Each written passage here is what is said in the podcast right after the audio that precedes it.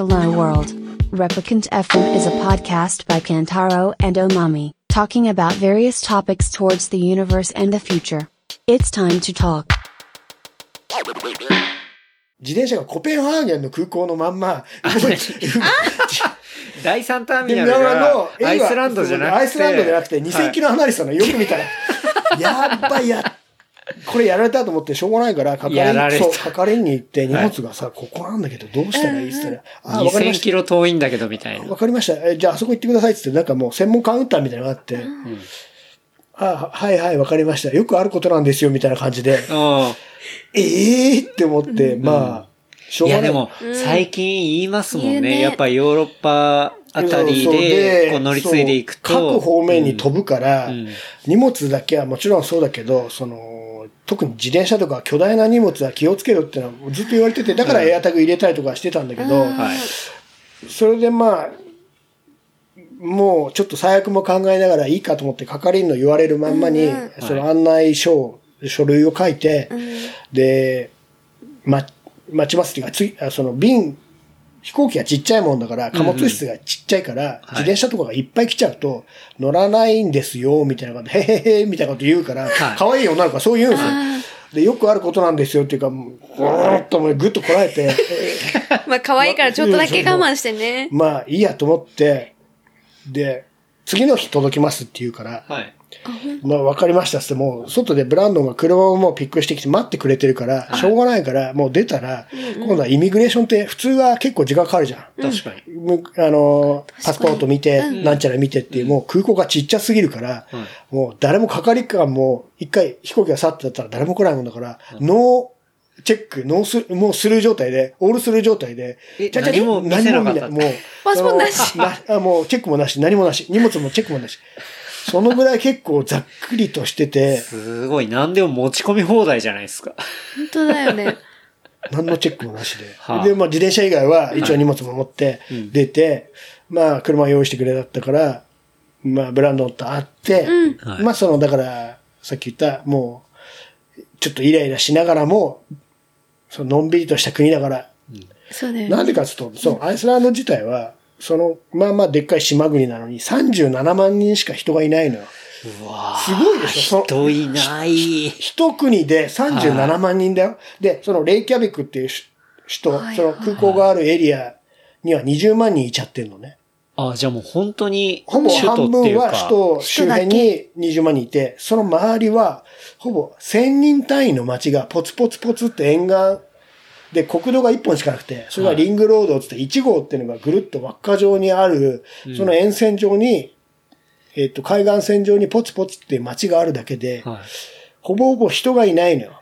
あ、じゃあ。37万人。37えっとちなみに東京の人口は1400万人いるからね。だからもう、こっちで言うと、東京に1000万人いて、埼玉、千葉、大阪、あ、大阪じゃない、神奈川に、ちらちらちらっているぐらいってことだよね。一個の区、今日は市とかさ、ね川越とか高崎あたりが20万人ぐらいだっつうのね。確かね。はいはいはいはで、その地方都市のが首都1個ぐらいで、絶対でも37万人したら、そこそこのね、町でも、千葉市でも60万人ぐらいいるはずだし。い。うんうん。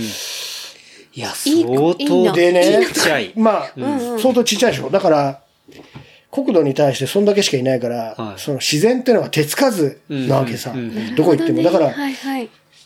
何よりもね、驚いたのが、その、空港出て、ブルーラグーンにとにかく二人して行こうぜって。その温泉ですね。温泉、巨大温泉に、バイバイ温泉に行こうぜって。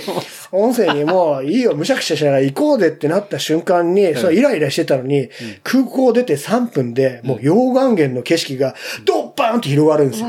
その、手つかず感。はい。だから人がいないもんだから、開発もされないし、何にもされない状態の状況が、その綺麗な景色がうん、ね。空港出て3分、5分も経たないうちに、はい。遮るもんがない、その、うん見たことないです。開けた感じ。画角がすごいのよ。もう、例えようがないですよね。おおそこのことに驚いた。その、うん電線もなければ、草も生えてない、木も生えてない。高層ビルもないし。何にもない。その空港関連の周辺には、まあちょっとしたホテルと、その、レンタカー屋さんとかちょろっとあるんだけど、ん国際空港と言われながらも出たら、もう、その、ちょっと走った景色にびっくり。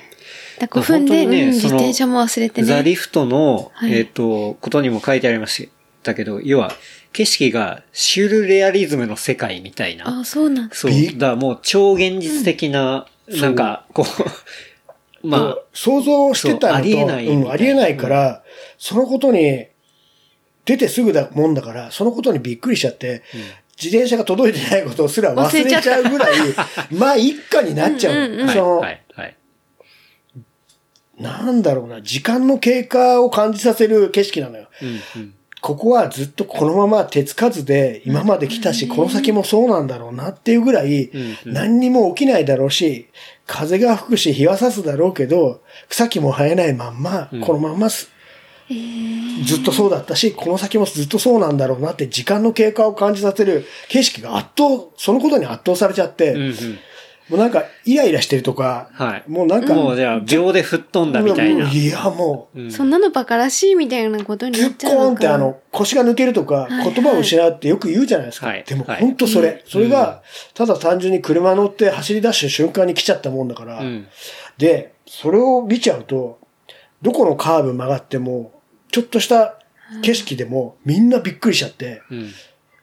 それの何にもなさ具合に慣れるのにしばらく時間、感動しすぎちゃって、うん。最初の一週間ぐらいは、どこへ、どう行っても、もう、絶景でしかないから、はい。手つかずの絶景がどこに行ってもあるんですよ。うん。それってやっぱり普通に日本とかだとありえないじゃないですか。どっかやっぱり北海道の外れとか行って、その海岸線に行くとかでもない限り、うん360度何もないなんてなかなかないから、うん。なるほど。そんなことにまずはびっくりしちゃって、食らって。食らいましたね。で、でそっからあれですよね。こう、車を走らせて、その、売買スポットバイに。バイスポット行きました、ブルーラグーン。ブルーラグーン。そこも、また逆振りでびっくりしたのが、はい。おしゃれなんです。要は、デザインされてるし、まあうんうん、歩行系のそういう施設っていうのはいろんなことを気にしたりとか、はいデザイン意識がすごい高いから、そうですね。まあ、そこの洗練され具合もちょっとびっくりした。まあ、もちろん、アイスランド自体の物価もすごい高いし、税金も高いし、うん。その、ブルーラグーンの入場料とかもい4000円しないぐらいはするんだけど、うんはいはいはい。ビール一杯無料で、うんうん。なかなか素敵なんだけど、いろんなこと、うん、デザイン、建物、うん。そのシステム、か課金し式のシステムとか、うんその建物の中も、とかも、まあ、洗練されてて、うんうん。そのことにもびっくりして、あまあ、もちろん、水着女子は1割ぐらいいるし、その、そう映え、だね。うん例えば男二人でいたとしてもね。もう。そうそう、おっさん2人で行ったとしても、お互いね、いや、家倉さんは、じゃあバイクラで湯を沸かしてた。だし、うん。ブランドは日本好きで、で草津温泉にも行ってたりしてたって、まあ、そのね。それで行くと、うん。その期待にも全然応えてくれる、はい。ちょっとね、硫黄がかった、うん、伊豆とかの山奥にあるような感じの火山灰土が形成するようなあの、濁ってる、白青濁りみたいな感じの、いい感じの、日本人にも全然合うような感じの、少しぬるっとするような、いい感じの湯加減で、いい、じゃん。って感じになって、で、まあ、水着女子は1、2割ぐらい。いるいる。た、だ、その代わり、すごいもう、あの、ファファットな感じの。ファットボディのはいはいはいもう男男女ともども、おっちゃんおばちゃんも含めて、うんうん。観光客がドバドバいて、はい。そんな、で基本、混浴になるわけですよね。婚約、まあ、どっちか、ジャンルはプールです。うんプール。で、水着はマスト。水着マストうん。水着マスト。その代わりカメラも OK。何、はいそのはい携帯持ってるから何しろ OK だし、まあ、高い温水、温水こうプール。プール。プールみたいな。はい。なんかちょうど、それ、映画さんが行く、なんか2週間ぐらい前に、なんか YouTuber の人が見たんですよね、映像。うんうんあの、小野田君の。ああ、はいはい。で、見て、そうなんか、そう、こういう感じなんだって言って、映画さんが言ってたから、うんうん。あ、すごいって言ってまあ、この感じですね。まあ、あ。あ、めちゃくちゃ美女が、そう、撮ると、これは、小綺麗なんだけど、まあこ、にわちゃわちゃね。わちゃわちゃい、まあ、とにかくいます。人はいます。すごい。うん今来るけど、こじゃれてて、その、デザインされた東屋みたいなのうんがうん脇についてて、うんうんそこ行くと、一杯ビールが無料と、まあ、まあ他の飲み物も飲めるんだけど、はい。その、ビール飲みながら使っても全然音がめなしだし、うんうん。なんならガブガブ飲んでも全然 OK だし、はいはいはい。そのもの自体はすごく素敵で、うん。なんならもうもう一回行きたいし、長居もしたかったぐらいなんだけど、うん。いや、でもじゃあそこに入っていって。もう念願一応入って、はい。まあ、そんなこんなしながらう、ん。お湯に使って。湯に使って、まあ出て、ふつにうん2日間風呂入ってなかったんで、一応まあそこで風呂にして。ああ、そっか、まあ確かにトランジットがね、はい長いですから。うん。で、そこからまあ、その、リフトの大会のコース自体は、はいそのヘクラ山ってのは、えっ、と、だいぶ、アイスランドの国自体の、ま、南端、真ん中あたりまで移動しなきゃいけないんですよ。はい。で、まあ、移動し始めて、東の方にどんどんどんどん車で移動して、え、でも、まだ自転車ないじゃないですか。ないです。はい。で、まあ、移動して、予定はその、宿泊までびっちり、トータル2週間分の、はいいろんなエアビーとかホテルとかを全部予定組んであったので、はい一応まあ移動しようということで、うんうん。移動してる道中に突然電話が鳴ったんですよ。はい空港から。はいまあ、電話が鳴ったから、とりあえず出たら空港からで、空港職員からで、はい。あ自転車来ましたっていう、あ、突然、結局当日に来たんですね。来たねはい。6時間後に来ました。それも適当でしょ明日来るって言ってたから明日準備するために一回寝泊まりしてから戻って取り行こうと思ってたのに、はい。来ましたよって言うから、ん。いつ来ますって言うから、今行くよって思って道中、途中だったからまだ引き返せるエリアだったから、うん。そこからまあ、2時間ぐらい走ったのに、また2時間ぐらいその、ケフラビークって空港に戻りまして、戻って、はい。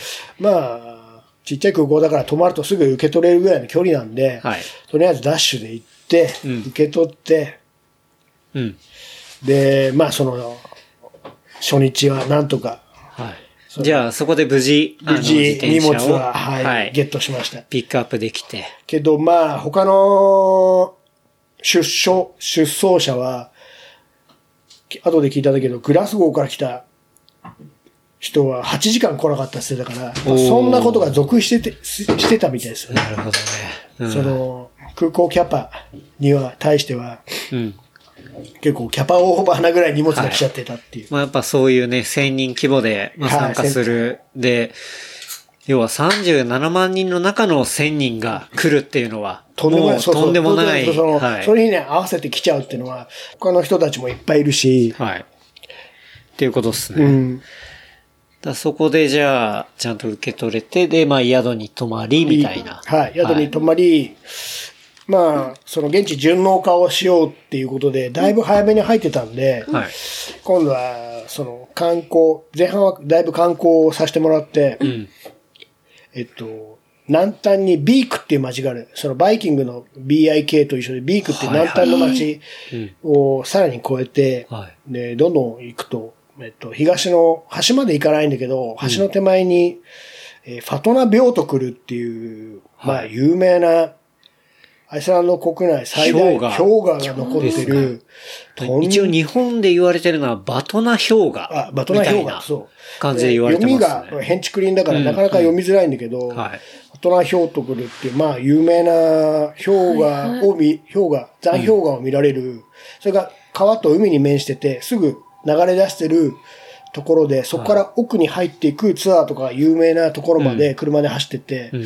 バトナ氷河ってのは、ちなみにヨーロッパ最大。最大。で、要はアイスランドの国土面積の14%を、まあ、占める、まあ、広大な氷河帯。氷河帯。えっていうこと日本で言うと根室とかのあの、あーガーってくる氷河とかっていう感じなのかしら？それが、その山奥に残ってる感じ。あの、えええっと、そこと海に面してるとこも一緒にあるんだけど、そこからまだまだ山奥、そのアイスランドの島の真ん中ぐらいまで、まだその氷河の塊が山あいに残ってるうん。から、そこに向かって奥に入っていくツアーとかいっぱいあって、はいそうすると、未だに氷河の洞窟とかいっぱいあって、うんあとちょっと画像見てもらえるとわかるけど、うんうん。まあ、びっくりする。そこも第2回目腰抜かしました。はあの、景色のパンチが、うん。絵の存在感が、もう、ナショナルジオグラフィックマガジン、そのまんまをが、ナショジオ的な。ナショジオねナショジオの英語版みたいのが、あの、見開きが目の前に簡単にあるもんだから、はいはいその1本しかない1号から車を止めてパッと降りて、うん。30歩ぐらい歩くともう、ドッバーンってあの崩れ落ちてるんですよ。あの、いわゆるガラガラっていうやつですね。ああいうのが崩れる。のが、もう目の前にうん。音が立てて落ちてるんですよ。よくあの、船のツアーとかで行って崩れてて、うわーみたいなあ映像とかね。れも船で出たりとか、水陸療療養者のツアーとかもバンバン、まあ、夜はまあ遅めだったんだけど出てるんですよ。で、ヘルメット、アイゼン、いろんなものを装備した人たちもどんどん入ってってるんですよ。はそういう中で、なんならカヤックツアーも出てたりとかして、ああ、出た。カヤックといえば、いくら、家倉さんもうの。羨ましくなっちゃって、その氷河の隙間を4、5人で入っていくツアーとかもやってるんですよ。まあ、いくら取られるかわかんないんだけど、はい。まあ、それを見ながら、うん。あの、氷河のかけらが岸の方に、あの、よろよろと来たんですよ。ほうほうあの、1000年の、はいはい。すっげえ綺麗なの、それが。氷河が。氷河のかけらが目の前に流れ着い流た。れ着いたのよ。はいロマンチック。でしょ、ロマンがある。で、まあまあ、手の主権、あまあ、手主権台っていうのかな、拳台よりもうちょい2個ぐらいで、手に取れるのが、ひょろひょろっと岸際まで、あの、足元まで来たんですよ。はい拾わないわけないじゃん。まあ、拾い上げてみるじゃん。うん。で、すげえ綺麗なのよ。まあ、とにかく綺麗な、透き通ってんの。まあ、あの、真っクリアなわけ。はい。でさ、一 一日前にさ、あドバイの空港でクソ高いジンビーム買わされてるわけじゃん。さ さっきのジンビっきームが。ジンビームがある。るわけじゃん。はい。で、なんなら空港でもうちょっと酒足してるわけじゃん。うんうん。もう、のんべえとしたら単純にさ、足し算計算としたら、それとそれで言ったらさ、スーパー、ね、確かにお美味しいものが飲めそう、ロックで飲めそうじゃん。確かにな、後で炭酸水も買い足しちゃってるもんだから、うんうんこれは無限、スーパー、アイスランドハイボールか、OK かと思って、やったのよ。はい。すんげえ美味しいのよ。いやー、それもはねすごいな。えそれはどうやって持って帰ったんですかもう？あいや、まあ、すぐ、いや、もうその場で、あのね、飲んだ？さっき飲のブルーラグーンで、うん。えっと、ビール一杯無料だと、あの、プラスチックのグラスもくれるわけはいはいはい。で、ロゴが入ってんだけど、うんガルって書いてある、GUL って書いてある。で、アイスランド語だとゴールドって意味らしいんだけど、はいはいはい金色に輝く美味しい麦酒って意味なんだけど、ガルっていうそのカップをもらって、お土産代わりに持って帰ってきてる。なるほど。じゃあ、そのカップが全てあるわけら。はい。で、そのカップはある、氷は来た、はいで、クソだけジンビームが買わされてる、はい。もう速攻合体させてみたわけ。そりゃあ、叫んだね、美味しすぎて。あのね、なんかね、味がね、うん。甘いのよ。甘、氷自体が、その水の質が甘くて、はあ、はなんかね、ちょっとね、味の素をた、水に、はいまあ水に味の素を足してあるみたいなぐらい。美味しい、美味しい、甘、甘美味しいの。はあ、はあはで、その、でも天然ですからね、味天然、の素は。1000年前の氷が来た、うんうん来たわけじゃん。でね、その、一個戻すと、クソ高えな、このジンビーム、なんでこんなもんしかなくて、ドバイの。でもまあそうだよね。うじうじしてた、20ふさふさし。てたのも。ぶっ飛ぶぐらい美味しくて、えもうそこで4杯飲んじゃって、そのパンパンにしたのね。もう、飛んだね。い。やー、最高っすね。それがねロマンもあるし。ロマン、その時間の経過だよね。はい。それが、ドバドバと川の流れになって、そのアトラ、うん？北大西洋の、もう海がすぐ近くで、んリングロードの向こうがすぐ海岸線になってて、うんそっちまで行ってみたんだけど、今度はそっち側にもさ、流れ出た氷河が波で打ち返されて、はい真っ黒いその火山灰の、えーとビーチに、コロコロと大きいのが転がってんのよ。はあ、はそれもまた綺麗でさ、全部クリアなのよ。真っクリアなのよ。それ、なかなか見れないね。すごいいやでもね、その塊で沖合にあると、はい。例え悪いんだけど、ガリガリ君のあのソーダ味みたいなブルーあるじゃん。はいはい、あるある。はいあのブルーぐらいにブルーなわけよ。えそれは光の加減でそう見えるのかもしれないんだけど、よりブラックに映えるし、映えるし、で、あなんていうの、淡淡いブルーみたいな、あの、ティファニーの箱みたいなブルーに見えるのよ。うんうん。でなのに、手前にもう打ち上がってくると真っクリアなわけよ。はい。そしたらさ、さっき4杯飲んだけど、はいもうこの後、ほ一回ホテルに帰るだけだから、巨大な塊だって持って帰って、うんで持って帰っちゃダメとか書いてなかったから、確かに。注意喚起には、ね、とは書いてない。飲んじゃダメとか持って帰っちゃダメって書いてなかったから、そこそこ大きいのも、じゃあ、あの、着いたら飲もうってことで、1個持って帰って、今度はまた、すぐ近くの宿だったから、持って帰って、二人して、あの、飲みました。氷を割って、ガーって割って。もう飲みました。最高だな。まあ、あの、やっと到達した自転車を組みながら、ん飲みました。で、まあ、そのビークっていう南端の町まで行ってたから、はい。ちっちゃな通り沿いの、まあ、ホテルに泊まったんだけど、窓を開けると、後ろはまた別の氷河帯がうんまだ残ってて、絵に描いたような、もう、絵はがきみたいな景色がパッと窓を開けるとあるところで、その氷河で、はい。ダブルで、あの、いただきまして、えー、ダブルで。いただきまして、はい、す過ごしてました。アイスランド、ご飯は何があるんだろう？確かに。魚です。ほぼね。あ、魚。魚は有名。ただ、肉類は比較的保存、あの、生鮮みたいな感じのものは売ってないです。あの、パックになってる感じ。あの、あベーコン的に一回そのあ保存塩漬け。そう塩漬けとか、あとは加工してあるものがはい。パックになって売ってるけど、生生鮮肉みたいなのはなくて、なるほど。フレッシュなものはなくて、どっちかというとフレッシュになったらもう、締めてあるみたいな。えーラム肉なんかは有名。うん。ただ、物価が高いので。物価は、えーっと、東京都心の1.5倍ぐらいを考えてください。あの、何でも。1.5から1.8倍を考えてください。なぜかというと、基本的には物品には VAT 率で、えーっと、はい付加価値で25%かかります。うんうんで、食品には14%ぐらいかかります。はなので、ちょっとコンビニ的なところに入って、か、惣菜パンみたいな1個買うと1000円かかります。い。うわうわーじゃあ、普通にビール飲み行くと、7、7、800、あ、8、だからまあその7、7、800円が缶の値段って感じうん。と考えてください。だから、ランチから2000円飛ぶのは、そのレイキャビックにずっと居続けた場合には、ん。ランチ2000円は当たり前と考えてください。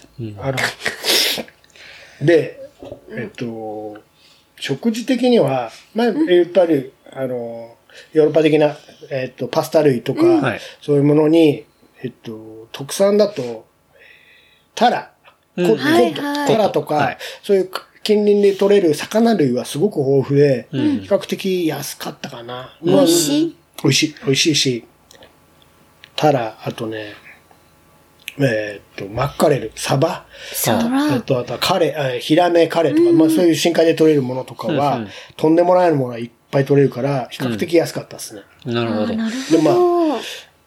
まあ、よかったな。だからまあ、もう、料理だけは得意なんで、とにかくスーパー寄って買って、はい。二人分とにかく朝昼晩作ってうん食べてたんで、まあ、泊まってるところもじゃあ、キッチンがあってがあったりとか、ホテルの時もあれば、エアビーの時も半分半分だったんで、はい、はい、はい。大会前は、その、スタート地点のすぐ脇ぐらいのエアビーに3日泊まってたので、そこでまあ料理しながらうん、スタンバイしてましたね。なるほど。ね。なんかその土地に行って、なんか美味しいものいっぱい食べるのもいいけど、エアビーとかで、その名物みたいなの,、まあ料理するのもね楽しいよね。楽しい。楽しいまあ、おっさん2人なんだけど、まあ、フル女房みたいな感じで、なんならもうずっと、まあ、料理役でしたね。はまあ、自分が食べたいっていうのがあったんで、んなんならだから2人分作っちゃう程度の感じでずっとやってました。うんはい。い。いいっすね。で、まあじゃあね、でそううんそうやって氷河でウイスキーも飲みながら、はいもう楽しい時を過ごして、で、ようやくレースに入っていったってことなんですね。そうですね。うんで、それがさっきの話の。話で遭難しかけたりとねか。そう、もうちょっと順の丘ではしゃぎすぎちゃったのか、うんそれがまあ、準備不足ってのも相まって、そんなこんなになっちゃいました。はい。でもそっからもね、めちゃくちゃ大変だったっていうね。うんまあでも絶景を見ながら。うん見ながらねうんえっと、一応戻りまして、うんうんうん。まあそれがまあ約一週間ちょい。で、そこからまあ、俺は出発もちょっと早かったんで、レイキャビックっていう街に戻って、二人して戻って、うん彼は、えっと、ブランドン、一緒に行ってるブランドンは、そこからウエストフィールドっつって、また有名なエリアが、はい。えーレイキャビックから着いたところから、西の上の方に、さらにまた未開の地があって、有名な、うんドリームロードっていう、うんどう言ったらいいのかな。キーウエストみたいな、いわゆるあんまり整備されてない道が永遠と続く、うんうん。さらにグラベルの夢の地帯みたいなのがあるんですよ。はい。そこに行くっていうから、ただ自分的には出発とのじ兼ね合いから考えたら、えっと、パッキングなんかも一応あるから、うんつって、まあ一応分かれて、俺はレイキャビックに戻って、うん。で、まあ、何の準備しなきゃいけなかったかっていうと、そこできちんと気づいてなきゃいけなかったんだけど、日本に今帰ってくる場合に、入国審査がすごく厳しくて、それはなぜかというと、その、コロナの影響で PCR 検査をはい。72時間前に、その国の指定された場所で、その PCR 検査を受けなきゃいけないっていう決まりが、ここ1、2ヶ月で、その水際対策云々っていうのが、えー更新えーと、条件が更新されているのを知らなくて、うん。そのままダラダラと過ごしちゃってて、以前持ってた PCR 検査の陰性証明だけで出国し,、しようと思ってたんですね。で、そこで時間が過ぎちゃって、で、まあ、出発の日を迎えて空港まで行って夜中の出発だったんだけど、うん。その書類が整ってないっていうことで、うん。突き返されたんですよ。ほう。乗れなかった。乗れなかった。荷物も持ってて、もう全は部、チケットも持ってて、別だったけど陰性証明も準備してたんだけど、これじゃないっつって、その、その水際対策っていうのは、その出国する国々に、うん。アイス、それはアイスランドってアイスランド政府が決めた場所で、うん。PCR 検査を受けなきゃいけないっていうなってて、うん。あ、でも、家倉さんが受けたところはちょっと違違ってったんだ。もう、あとそうだし、72時間を超えてたのでそれじゃダメだっていうことになって、突き返されたんですよ。はい真夜中に。やってもうたと思って、そう。まあ、そこでまだいた、レイキャビックにいたブランドンに、ごめん、やっちゃったから迎えに来て、つって、世の中、真夜中に叩き起こして迎えに来て、愉快な感じで迎えに来てくれたはいたんだけど、すごい今回迎えに来られてますね。山小屋からの。もうね、空港からの旅の恥の書き捨て、書き捨て具合は、俺ね、もうここ、旅好きだけど、はい。やらかしまくってて、もう、はい。ここまでやらかすかなってぐらいやらかしちゃってて、うんそれも含めて、またやらかして、うん。で、そっから今度は、その指定されてる検査会場っていうのが、意外とまあ、止まってるとこからは近かったんだけど、それがまたびっくりで、アイスランドの国内に2カ所しかないところで受けろってことになってたんですよ。へえ。そう広いところで、とんでもないだだっ広いところで2カ所しかなくて、1カ所は地方にあるから、あ実際その1カ所、はい都市部にある1カ所だけで、その PCR キャビックの中にあるってことですか？はいで、そこでの検査の結果の陰性証明を持ってのみ出国できますっていう、日本政府とアイスランド政府政府のの合意取り決めで、ってことですね。うん。で、しょうがないからもう次の日の朝から予約して、それはウェブ上でできて、カードで金払っていけるんだけど、ん行ったのよ。行っ混んでる。たは行っただけど、もうそう。一箇所しかないもんだから、各国の人たちがそこにたかっちゃってる状態になっちゃってて、で、そこのスタッフとか現地のアイスランドの人なんだけど、若い子とかいっぱいいるんだけど、あんま仕事をしないわけよ。はあ、のんびりしちゃってて、人が周りの駐車場にわらわらいるのに、なんかこう、YouTube 見ながら、あの、なんか、携帯いじってるようなスタッフが受付でいたりとかして、これはいつ終わるんだろうなと思って、まずそれが1回目だったんだけど、まずその場所がすごくてね、エキャベックの外れから5、6キロ離れた、郊外の、まあ一応バスターミナルはあるんだけど、郊外のショッピングセンターのはい。裏ぶれた、裏ぶれた、ちょっと潰れそうな感じのショッピングセンターの一角にある、歯医者さんを治した感じのようなクリニックで、はい。席が2個ぐらいしかないとこで、いわゆる口の中と鼻の内側をグキってやられるやつなんだけど、その検査を受けるために、まあ、待ちに待って、待って待って、どれぐらい？もうね、ほぼ一日そこにいて、つら。いいつになんだろうな、これってぐらい、わらわら人が来ちゃってるね。ただ、その、さばきも悪いしう、んうん。まあ、パニックじゃないけど、きちんとと統制が取れてない感じがちょっとしたかな。急に一箇所になった感じがしたから。で、まあ、しょうがないから、一回目は受けて、で、まあ、それが32時間かかるっていうの、結果がね。うん。でまあ、しょうがねえ、これはまあ、しょうがねえ、俺のミスだと思って、まあ、その安いホステルに泊まりながら、うんまあ、時間過ごしながら、もう、うだうだしながら、待ってたんだけど、け検査結果がなかなか来ないのよ。はい32時間超えました。2日ね。はい1.5日超えました。で、2日超えて、で、やっとメールで来たんだけど、はい。検査不能ってなってたのね。ええだ から、どっちでもないってこと。そう、どっちでもないっていうか、ただ、その、出る前に、ブランドンと別れる前に、ブランドンから、バイデンさんが、はバイデン大統領になってから、あの、アメリカだと、PCR 検査の簡易キットを、んなんか各家庭に郵送で配ってるらしいのよ。それ2個ぐらいもらってたから、自分でやってみたら、あの、陰性だったから、まあ大丈夫だろうなと思って、それ言ったら、検査不能になってて、2日も待ってたよ。はうわ、なんだこれと思って。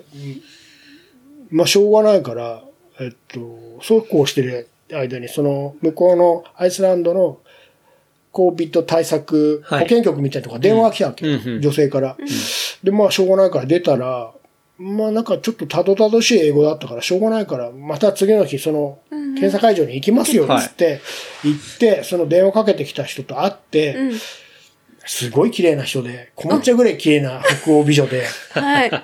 女医さんって感じの人だったんだけど、で、頭も良さそうだし、うん何言ってもしょうがないから、もう一回受けてくださいって言うから、しょうがないからまた受けて、はい。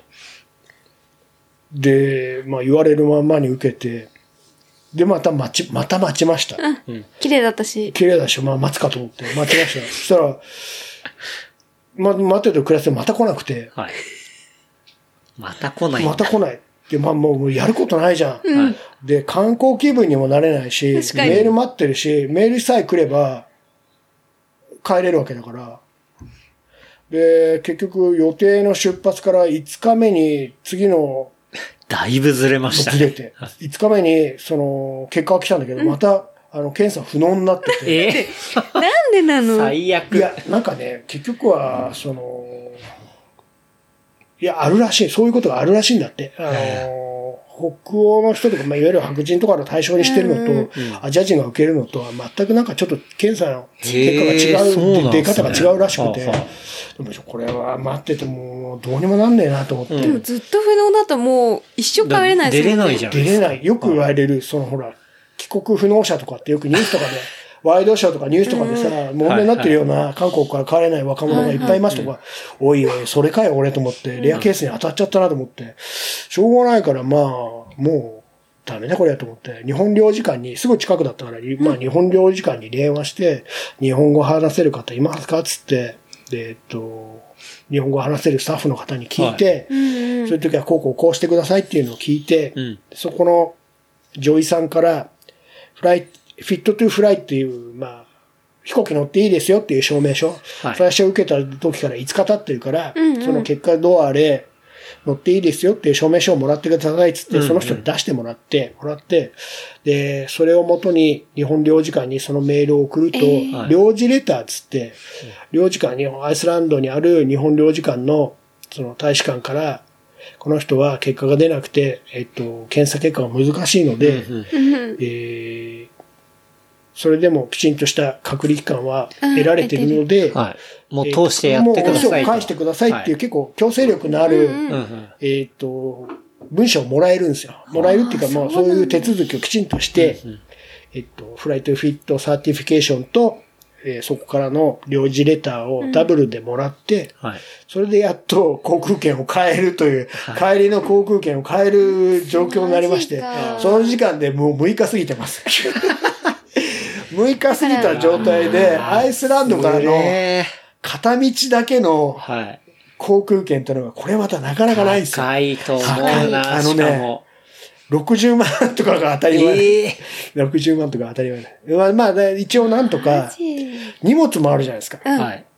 荷物もあって、まあ、これまた荷物が難しくて、うんうん。一個自転車でハードパッキあの、ハードのプラスチックのでかいハードケースだと20キロ超えるから、いろいろ探さないと、23キロ2個 OK ってのをやっと見っけて、うんそれとまあ値段的にも買えなくもない20万円しないぐらいの見っけて、片道20万円ぐらいでワンストップぐらい。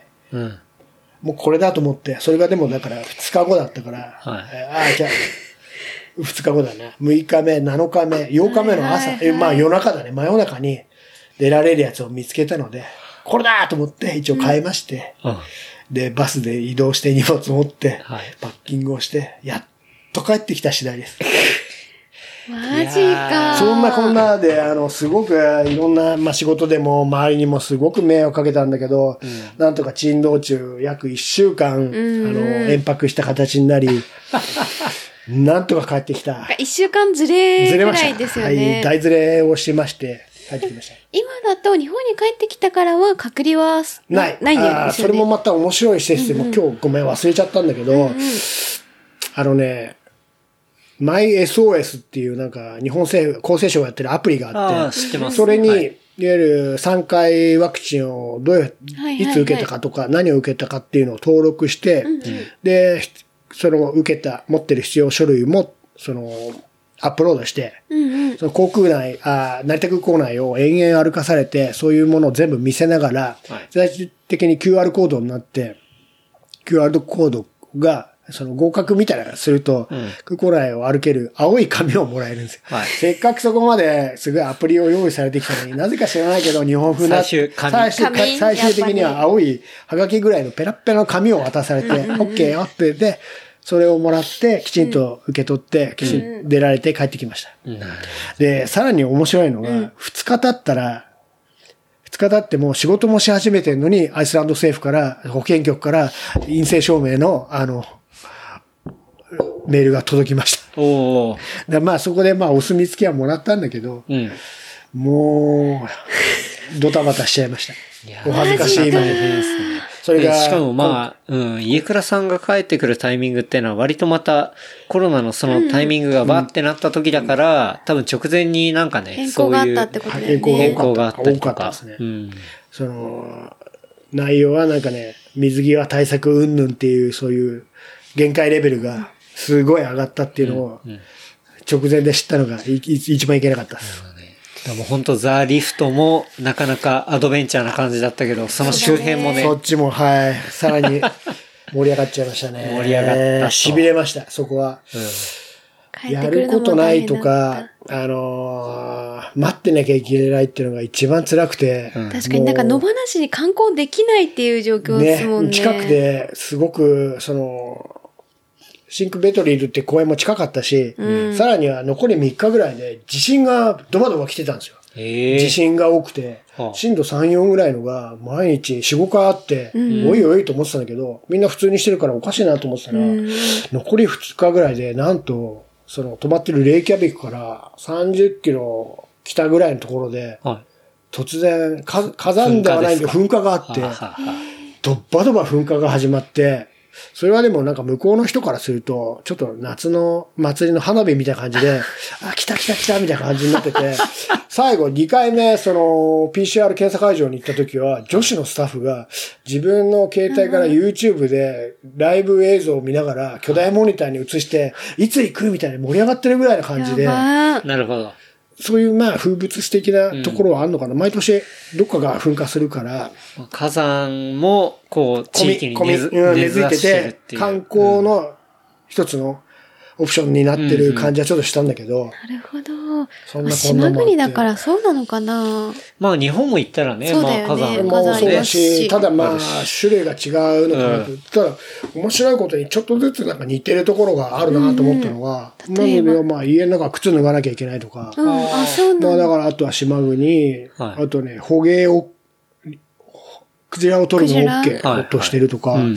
あとはね、その、しょっちゅう行かなきゃいけなかった、行ったり来たりした、ケフラビークってでっかい空港があるんだけど、そこはちょっと前、10年ぐらい前からな、その、NATO 軍、うん。ネイト、NATO 軍の、えーっと、空港として使ってた、NATO 軍が占領じゃねえな、えーっと、併用使用戦時して、中とかに。まあ、あとはだからその、北大西洋条約機構の軍、軍が駐留してたぐらいのはい。場所で、なんならちょっと沖縄チックっていうのかな。あーあああいう在日米軍的な匂いがあっはいて、まあ、米軍だけじゃないんだけど、そうするとさ、あの、アメリカの人とかがそこに駐留してたりとかすると、すごくアウトドアカルチャーを、の根を下ろしていったりとかするわけ。うんうんそういう人たちが、いや、休暇とかもらうと、その国で遊んでったりとかするんだけど、うん。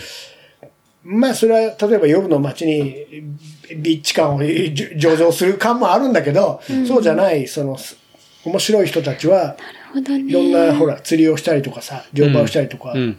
古く言うとさ、確か野球なんかも結構そうなんだよね。うんうんうん。その、アメリカの人たちが、アメリカには限らないんだけど、うんうん他の軍の人たちがずっといたりとかすると、うんいろんな他のカルチャーを残してたりとかする、そういうのも垣間見れたから、うんうん少しなんか、遠いところ、日本とは言わないけど、島国特有のうんそういうのがあるんだなっていうのはちょっと垣間見ましたね。うんなるほど。いや、めちゃめちゃでも、面白い体験。うんうん。面白い体験だし、その、今、ほら、グラベルバイクブームって言ってて、うん。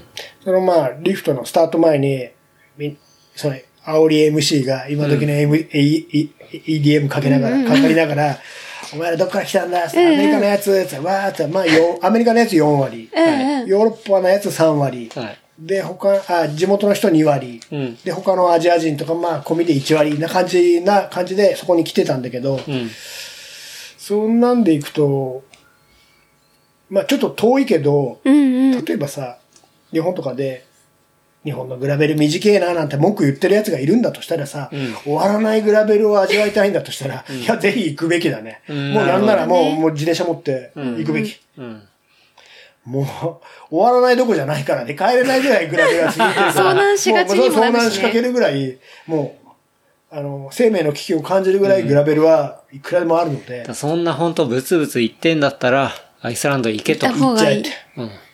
今、すごいブームになって、アメリカだとブームになってて、う。うんん。うちらが行く10日ぐらい前かな、うん。アイスランドを縦にグラベルを重装するイベントみたいのがあって、うん。それにあの、みんな大好き、チャズさん、ノットチャズ、はいはいチャズで言ってるあの、クリアの送りかけたチャズさんとか、あとね、ラエル・ウィルコックスっていう女性の、うんうん。うん。あのね、アメリカだと超有名なアルファブロガーなんだけど、その人なんかも参加した重装するグラベルイベントがあったらしいんだけど、ええそういうもうバンバンみんな有名どころは今来てるから、うん来て、あアイスランド入りして走りまくって帰ってくっていうのがすげえ流行ってるから、行っちゃえ。アイスランドにね。行った方がいいと一。体もう腰、その景色にけ腰抜かした方がいいね。うん一回。マジで。マジおぬ、おぬぬめ。おぬぬめ。おぬぬめ。もう太鼓判。いや反抗す。ー、すごいな。トイレ行っていいですか？うん、思ってた。痛そうだったから。トイレって水なんだ。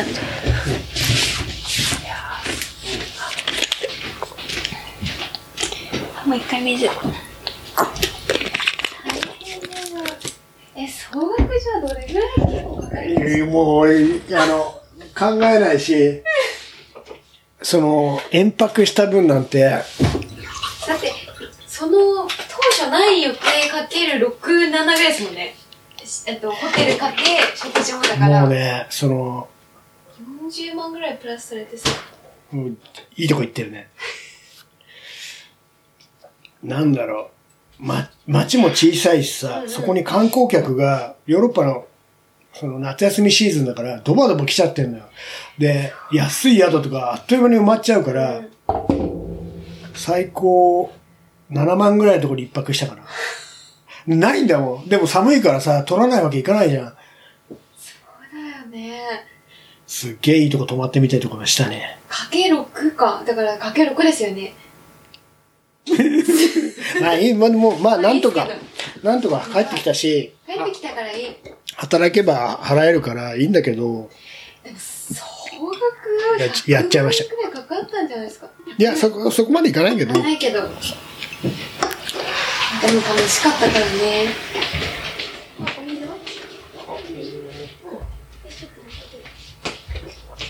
どうですか？尺尺的にはどうですか？いや、も満帆う、いや全然、今、2時間20分ぐらいなんで。はい、でなんすかなんすか？これ、あの川路。ああ、はい、必要な。なんかいいそんなこんなでしたよ。いやーちょっと、大神帰ってきたら。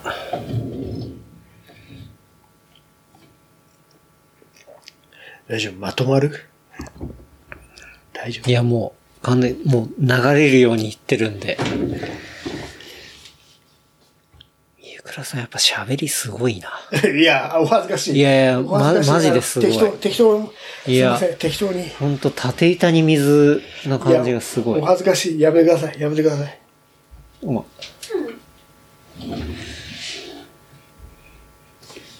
取れてんの？これで。こういう。大丈夫？なの取れてます、取れてます。はい。全然。うん。大、大ちゃんじゃん。負けていけないぞ。また出た。え、大ちゃんとか勝ったよ。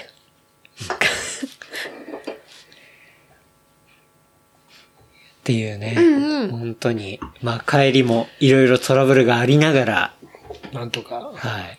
で、ね、あの、その遅れるっていうところが判明した時に、家倉さんからね、DM が来て、収録遅れますみたいな。そう。まあ、予定してたのの美味しいとこだけ持って帰ろうと思ってたのに、もうおひれつけちゃって、もう恥ずかしいでしかなくなってきて、これを話としてどうまとめようかで考えたときに、もう恥でしかないかなと今回はと思って。いや、恥ではないけど、なんか旅こそトラブルみたいなところが聞けて楽しい。が今あんまりそう遠出できなかったりする人もやっぱいっぱいいるから。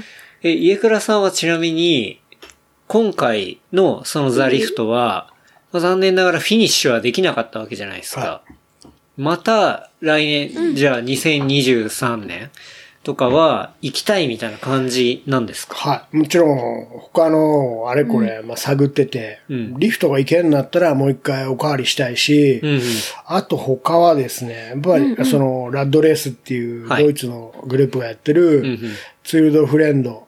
はい。実を言うとそのブランドはもう、来月9月にはイタリア行くんですけども、それはちょっとさすがに自分は出らんないので、そのツールドフレンドの他がやるんだとしたら、それにも出たい、出たいかなとかはちょっと思ってるし、うんうん。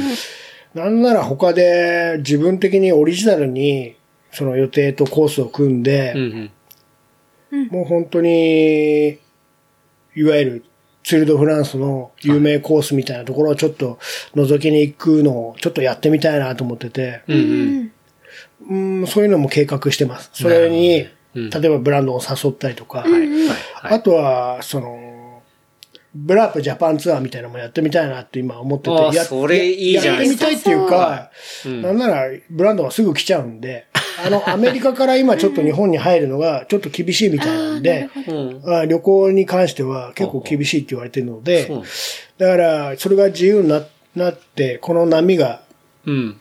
いろんなコロナの波が過ぎて自由に行き来できるようになったら、うん。前から言ってて、うんと、変な話、自分はこの浅草界隈もしょっちゅう飲みに来たりとか、はい。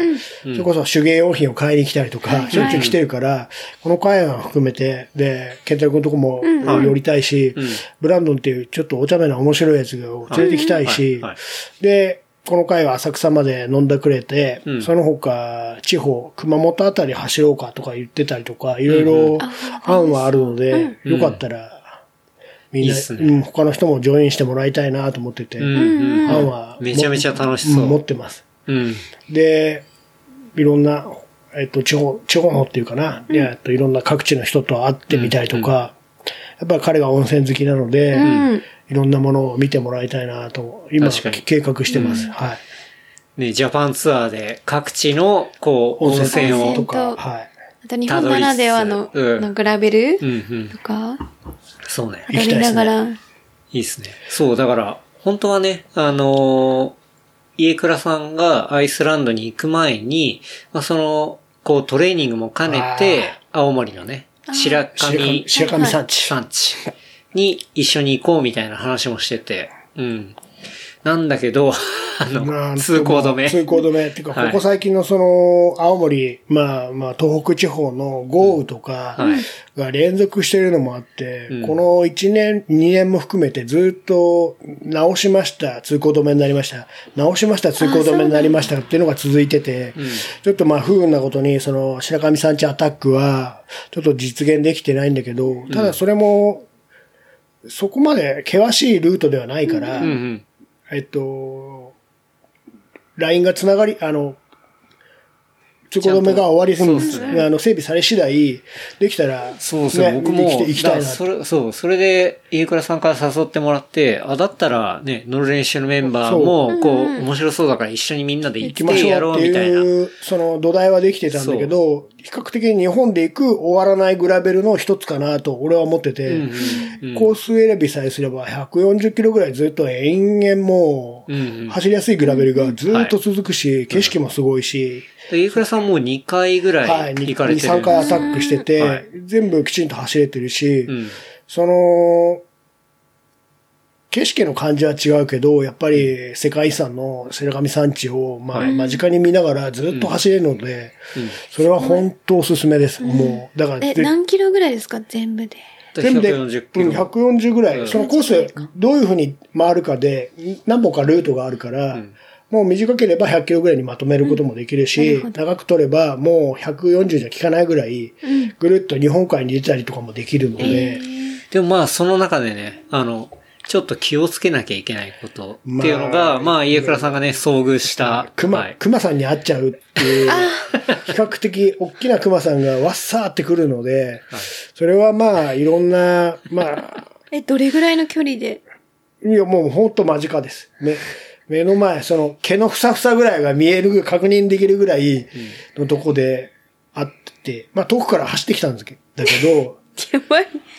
結構一番危ない熊みたいな、あれ？ヒグマみたいな？うん、ヒグマ、月のワグマかな。でも、まあ、小グマだったし、こっちはまだビビってたからよかったんだけど、なかなかでも小グマとはいえでかかったっすよ。ばあ、びっくりでかかった。にあったりとかもするので、そういうのは気をつけなきゃいけないけど、確かに。少しこう、集団でいるとか、いろんな細かなことを、その、満月満潮なんかを外したりとかして、はい。山の中わさわさしてる時を外したりとかしながら走れば、もうほんとね、景色とか空気の澄んだ感じはうん。別格に綺麗なんで、それ行きましょう、いいな、マジで行き。たい。ちょっと、そう、本当にね、まあ、あの、限られた道だから、今まだちょっと通行止めになってるけど、それが開通した時にはね、うん。行こう。みまたみんなで行こう。はい。行きたいね飯倉さんと行きたいな。ツアーとしてやりたい。うん。で、まあもちろんそれだけじゃなくて、千葉フォルニアゲームも来てみ、いや、もちろんもちろん。そうっすね。そのルートも実はちょっと練ってて、はいこの前その、大風吹いて行けなかったエリアに行って、うんうん。で、潮が落ち着いてれば、やっぱり、その、見せたい景色がカヤックでもあるから、うん。そっあそ、この前出た時より、もうほんのちょいだから、うんうん。そ。れで到達できるんで、はい大げさじゃなくて行けるんで、うんうん。そこと、例えばあとはもうちょっとだけグルメもいいところがあるんで、はい。あの、外で女の子が待ってたりするようなもう見なくていい、いいところ、いいところがあるので、不思議な景色はなしではい。行きましょう。魚、魚を食べよう。はい。そう、千葉ホリーヌといえば、イカさんずっと千葉で、千葉でローカルをこう掘ってるって感じですか？いや、でもだから、うん。一つはその案もあったんだけど、うんうん。実はね、その、乗る練習にみんながなってから、この関東近辺の有名どころも案内したいなと思って、うん一つへー今自分の中で案があって、矢光峠ああ、っていうあるじゃん。はい。神奈はい。川、矢光、はい。えっと、奥、丹沢の方に向かはい。う峠があるんだけど、はい。はい。そこの周辺って横に移動すると、すごく綺麗な林道と、最後は、そのグラベルに出られる肌のっぺエリアのグラベルがあるからそれをみんなを連れてきたいなと思って、それも練ってるし、あとは、な白石とか定峰、埼玉の奥の方かな。白石、定峰ってエリアも、奥の奥に行くとグラベルがあるので、それとオンロードの、例えばヒルクライムとオンロードのダブル練習みたいな感じで。連れてきたいなと、実はそれを練ってて。えいっぱいいろいろルートがあるわけですよ。掘ってる。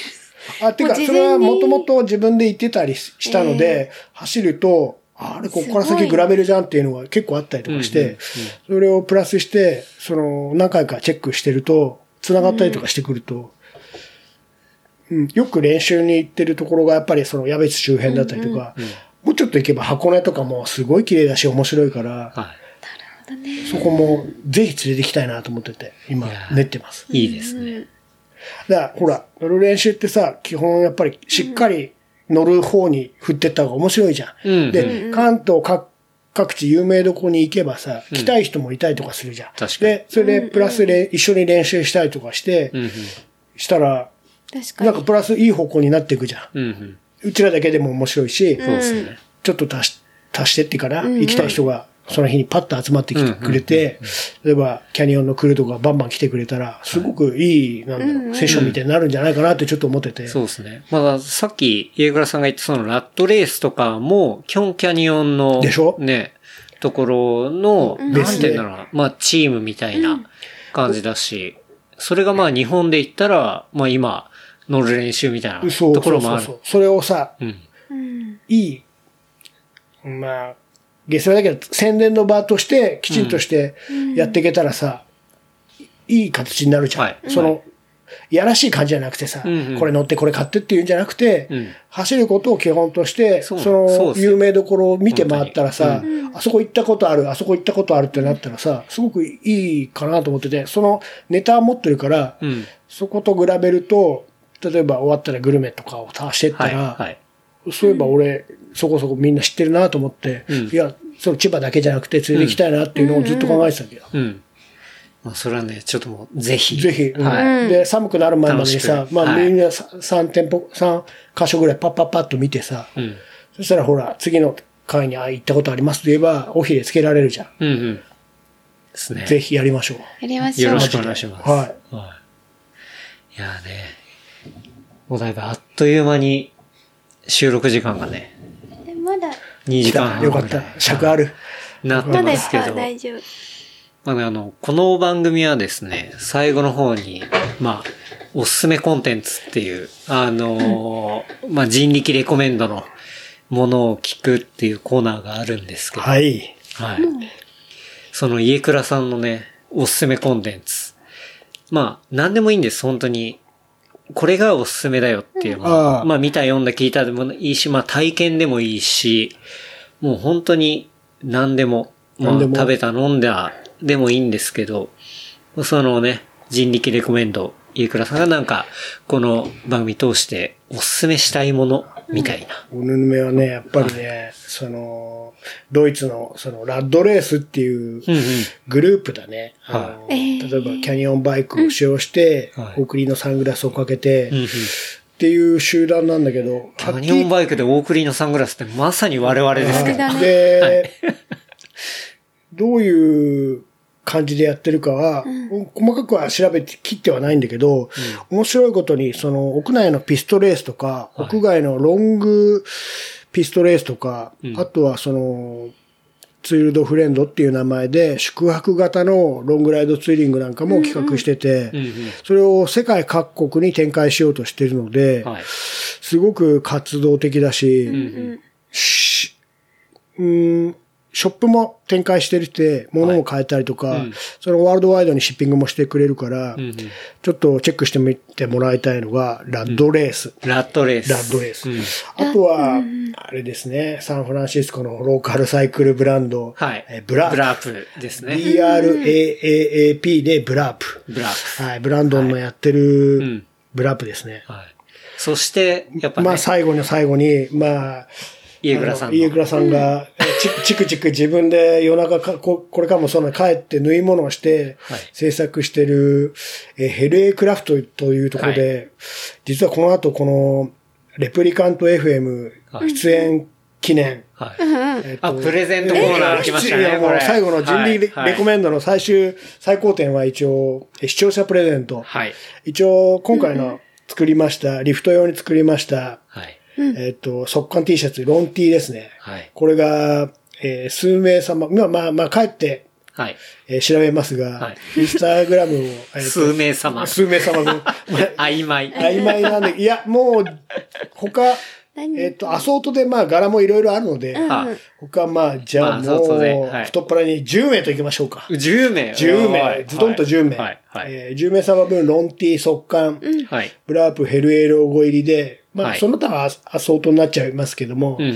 サイズなんかも選べて、はい。一応じゃあ10名様にはい。人力レコメンド視聴者プレゼント視聴者プレゼント。じゃあ、応募の仕方は、は、えっ、と、ヘルエクラフトで、ヘリエえっ、とクラフで、クラフ、クラフツ？で、えっ、と、クラフトインスタグラムで、はい。えっ、と、調べていただいて、えーそこから、えーフォロー、はい。うんそんでそうねまあ、見た感じでよかったらいいねうんをしてもらって、うん。えっと、プレゼント要項の投稿を一回しますので、はいそこにくださいでも、はい。えー、はじめましてでもうんいただいたら、はいその中から厳正なる抽選をいたしまして、はい。発送まできちんとさせていただきますので、はい。ぜひとも見てください。あれ、キーワードは？というわけで、あ、キーワードが。キーワードあれキーワード。じゃあ、まあ、DM で連絡するみたいな感じですね。あそうですねはい。DM だからで最後、はいえー当選決まりましたと言ったら、最後いただきたいキーワードは、アイスランドということにしはいましょうか。。アイスランド。わかりやすいキーワードはうんアイスランド。で、あの、ショーノートにも、えっ、と、貼っておきますが、ヘリエクラフツ、まあ、はいイエイクラさんがやってるブランドの、えっ、と、インスタグラムのアカウントを貼っておくので、そこをフォローして、えー DM はいで、えー連絡してください。その時のキーワードはアイスランドで、えーくださいと。よろしくお願いしまはい。っす。ていうところで、えっ、と、応募が完了するな。あとは、まあ、あのね、えっ、と、まあ、家倉さんの、まあ、抽選で、えー、発送を持って、えー、返させていただきますあえっ、と、連絡ですね。はい DM で返して、あの、当選で住所すと。聞くので、はいいうところはできちんとやりますので、うんうんよろしくお願いします。まあ、住所を教えてもらって、で、発送させてもらうとはいいうところですね。はいはい。皆様、ふるって、ふるってはいご応募くださればいといいねもう AM ラジオみたいになってきましたけど、楽しい。いいっすね。いや、これね、僕も今見てますけどね。まあ、さっきのパブリックエネミーの、うんあのかわいいサンプリングな感じで、で色ブラークあはって。カーキえっと、白、黒あ、グレー、黄色、まあいろいろありますんで、あいろいろそこはまあそこはお任せって感じですね。含めてちょっとだけアソートになるけど、10名様分確保しましたので、うんうん。ぜひ。ありがとうございあります。がとうございます。あ、え？プラス2名様、はリフトグッズもありました。おー、いいですね。えーっとフロムアイスランド。はい。フロムアイスランドのリフトの参加者限定のボトル1個。ほう。えあと、リフトの参加者、そう、参加者に配られる T シャツ、ははいい。コットン T が1枚ありますので、はいそれも、あそれも計1名1名プラスで12名様はい。12名欲しい様。ぞっていう方。あの、T シャツの方は、今回のスポンサーも全部びっしり入ってますので、はい。それもお楽しみにどんなスポンサーがついてたのかなっていうのをチェックできますんで、うんうん。それもぜひ、プラスします。いやー、いいですね。12名様、はい。バンバン。まあ、まさかのね、その12名様にうん。プレゼントが飛び出したというところで、おすすめコンテンツがね、そうザ・リフトであり、えーブラープであり、んうん。で、えーヘルエクラフトでありっていう、はい。で、まあ、あの、イベントとかで言ったらね、また秋、秋ガセがはい。あって、あるの。で、そこでイ、エクラさんもきっといるはずですし、うん。で、そこでね、あの、実際に来てもらったら、イエクラさんがそこでミシンを置いて、で、いろんなものを出してたりとかうんうんして、あの、ね、このエピソード聞いて、なんかイエクラさん面白そうだなみたいな風に思ったらね、そこで話してもらったりとか。声かけてくださいはぜひうん。っていうね、ことなので、いやー、楽しみですね。はい。はい。秋にあんの？え？あんの？秋に？バイクロアあるんじゃないですか？ああるいやー、いやわかんないんない出るよ。毎回、だってね、あ出るあるじゃないですか。えどこでやんの？秋っていうか冬か。冬か。うん。出るよ。そどこで出やるんだろうますん。いやいや、秋ガセで。秋ガセのバイクロアはねはい、毎年じゃない？うん。行きます。はい。いや、秋ですよね、バイクロアって。秋の終わりというか、まあまあまあ冬の頭。あ冬の頭。はいうん。ですね。あるので、また、秋ガセ公園でお会いしましょうはいお会いしましょうはい。まあ、あとは、その、インスタグラム、ヘルエクラフト、はいあの、チェックしてみてください。はい。よろしくお願いします。ぜひ。ぜひ。これはまあね、本当さっきの番組のショーノートにも貼らせていただくのおで、願いします。はい。ぜひチェックしてみてくださいというところで、はい。いやー、いっぱいお話いただいて、本当に、しゃべくりまくりました。僕はねいやいやまくりました。もう本当に家倉さんとそのね、アイスランドのストーリーが面白くて、こう、細かい話を聞きたいなって思ってましたし、うん。いや、もうそのか、帰れない時は実はもう、寂しくて寂しくて、そうだよ。安いホステルのベッドで横たわりながら、はいレプリカント FM をずっと聞いてて、自分のあの、おまみさんにあの、家倉さん、家倉さんって呼ばれるところをずっと延々聞いてたぐらい寂しかったんですけど、それもう完全に日本語が恋しかったみたいな。恋しかったので、名前呼ばれることがまずないので、名前を呼ばれることすらもう恋しくなってきてて。でも、ゆくらさんあれ、なんか、日本人じゃないですけど、日本語話せるか、せる方と会ったって言そうそうってましたよね。そうそうそう、一人、最後。たまたま、そのホステルの、あレセプションみたいなとこで、ぼーっとしてたら、えっと、日本人っぽい青年が来て、うんうん。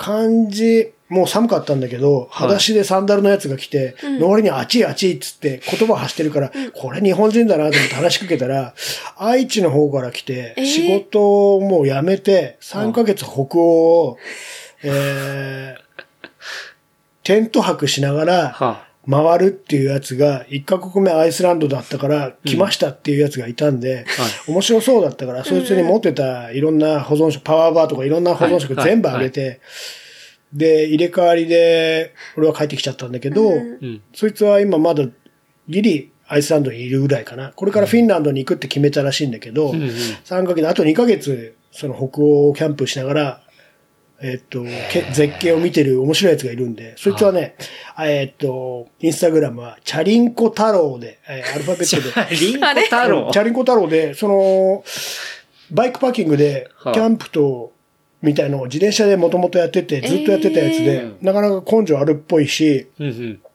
今時の、うん、ことも全部できるし、えっとね、アンカー FM って言ったかな？えっと、ポッドキャストにも出てる。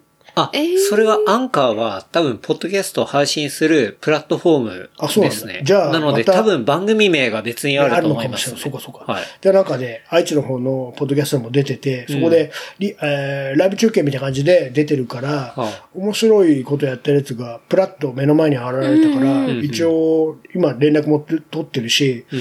そこそこいろんな景色とか面白い。まあ、その、俺が行った、ファトナビオートクルの向こうの方でスピード違反で捕まって43キロオーバーで9万円罰金受けたりとか、と、とんでもない目に遭ってる、その、俺よりも、もう凹むような目に遭ってるやつがいて面白いなと思って、名前ごめん、なんとかくんって聞いてたんだけど、ちょっとど忘れしちゃったんだけど、でも、チャリンコ太郎ですチャリンコ太郎で調べてくれれば、あ、はい。俺の中にもいるんで、まずヘリエクラフトを見てから、チャリンコ太郎。そこで、チャリンコフォ太郎ワーでチャリンコ太郎を見てくれると、なかなか、俺よりもはるかにアイスランドを詳しく見てるんで、ちょっと見てください。景わかりまし色も、景色も、その、罰金の具合もなかなか面白いんで。た。う、んうん。罰金の具合。罰金い9万円。や、いいっすね。家倉さんがなかなか久しぶりに日本語話して嬉しいみたいなこと言ってたのをめちゃくちゃ覚えてたんです。あの、だらだらとくだらないことを話して、うん。ビールをご馳走しちゃいましたね、彼にね。うん。いや、いいっすね。ねそんなね、アイスランドでも、あの、この番組を聞いていただいたっていうのはすごい光栄ですね。向こうの地で。だいぶ聞きましたよ。あの、6日間。だいぶ前の前の前の前ぐらいまで聞いて、ぜはいほぼ聞いちゃいましたね。ありがとうございます。じゃあ、そんなところですかね。はいはい。じゃあ、ちょっと事務連絡をさせていただきます。えー、番組の感想、フィードバックは、ハッシュタグレプリカント FM、ハッシュタグレプリカント FM までいただければと思います。あとは、話した内容をまとめたショーノートは、 Replicant.fm で見ることできますので、えーこちらもエピソードと合わせてお楽しみください。はい。いや、だいぶ飲んだから、ちょっと回んなくなってきてますけど。気づいてた、ちょっと。はい。呂律がねって思ってて。ですけど。飲んだまあね、やっぱ家倉さんとは飲まないとと。うん、飲んで、飲んだこそ、こう走るからね、はい話がね。僕はまあ、家倉さんと初めて飲んだのはやっぱバイクラーの会場なんですよね。あーあの、あそうなんだ超寒かった時の、まあ、あの、あれ、えっと、テント張れる。だキャンプが張れるあー初回の、夜はい。夜にさ、焚き火でなんそう、か、だから12時間のレースがあって、で、それで、さ、はもらっ、いただいたっていう、その、お肉かなんかちょっともらったんだよね。はいそうそうそうそうそう、覚えてるよ。そうそれで家倉さんが、あの、僕らのね、キャンプしてる。で、そこでテイスケさんもいて、いたいた。で、僕で家倉さんがいて、で、こう話して、で、うんうんマミーは多分ね、もう寝ちゃったんだよね。いや、私多分か、その日、日帰りで帰ったの体調悪くて。